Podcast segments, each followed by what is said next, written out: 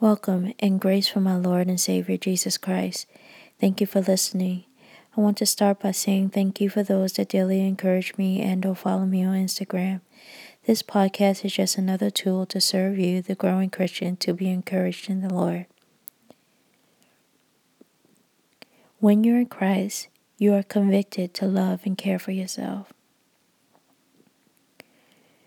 You are convinced that there is someone that cares for you and you have purpose in the sight of God.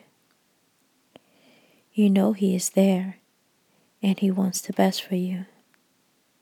How? Because of His Word, the things He says to you, and the conviction of your heart.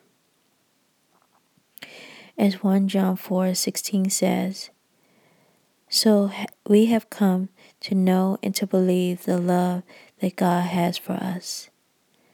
God is love, and whoever abides in love abides in God, and God abides in him. This is how we keep going and believe.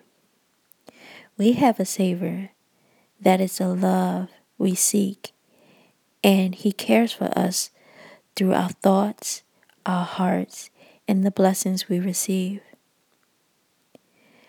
Let your prayer be like the words of the hymn, Savior, like a shepherd lead us.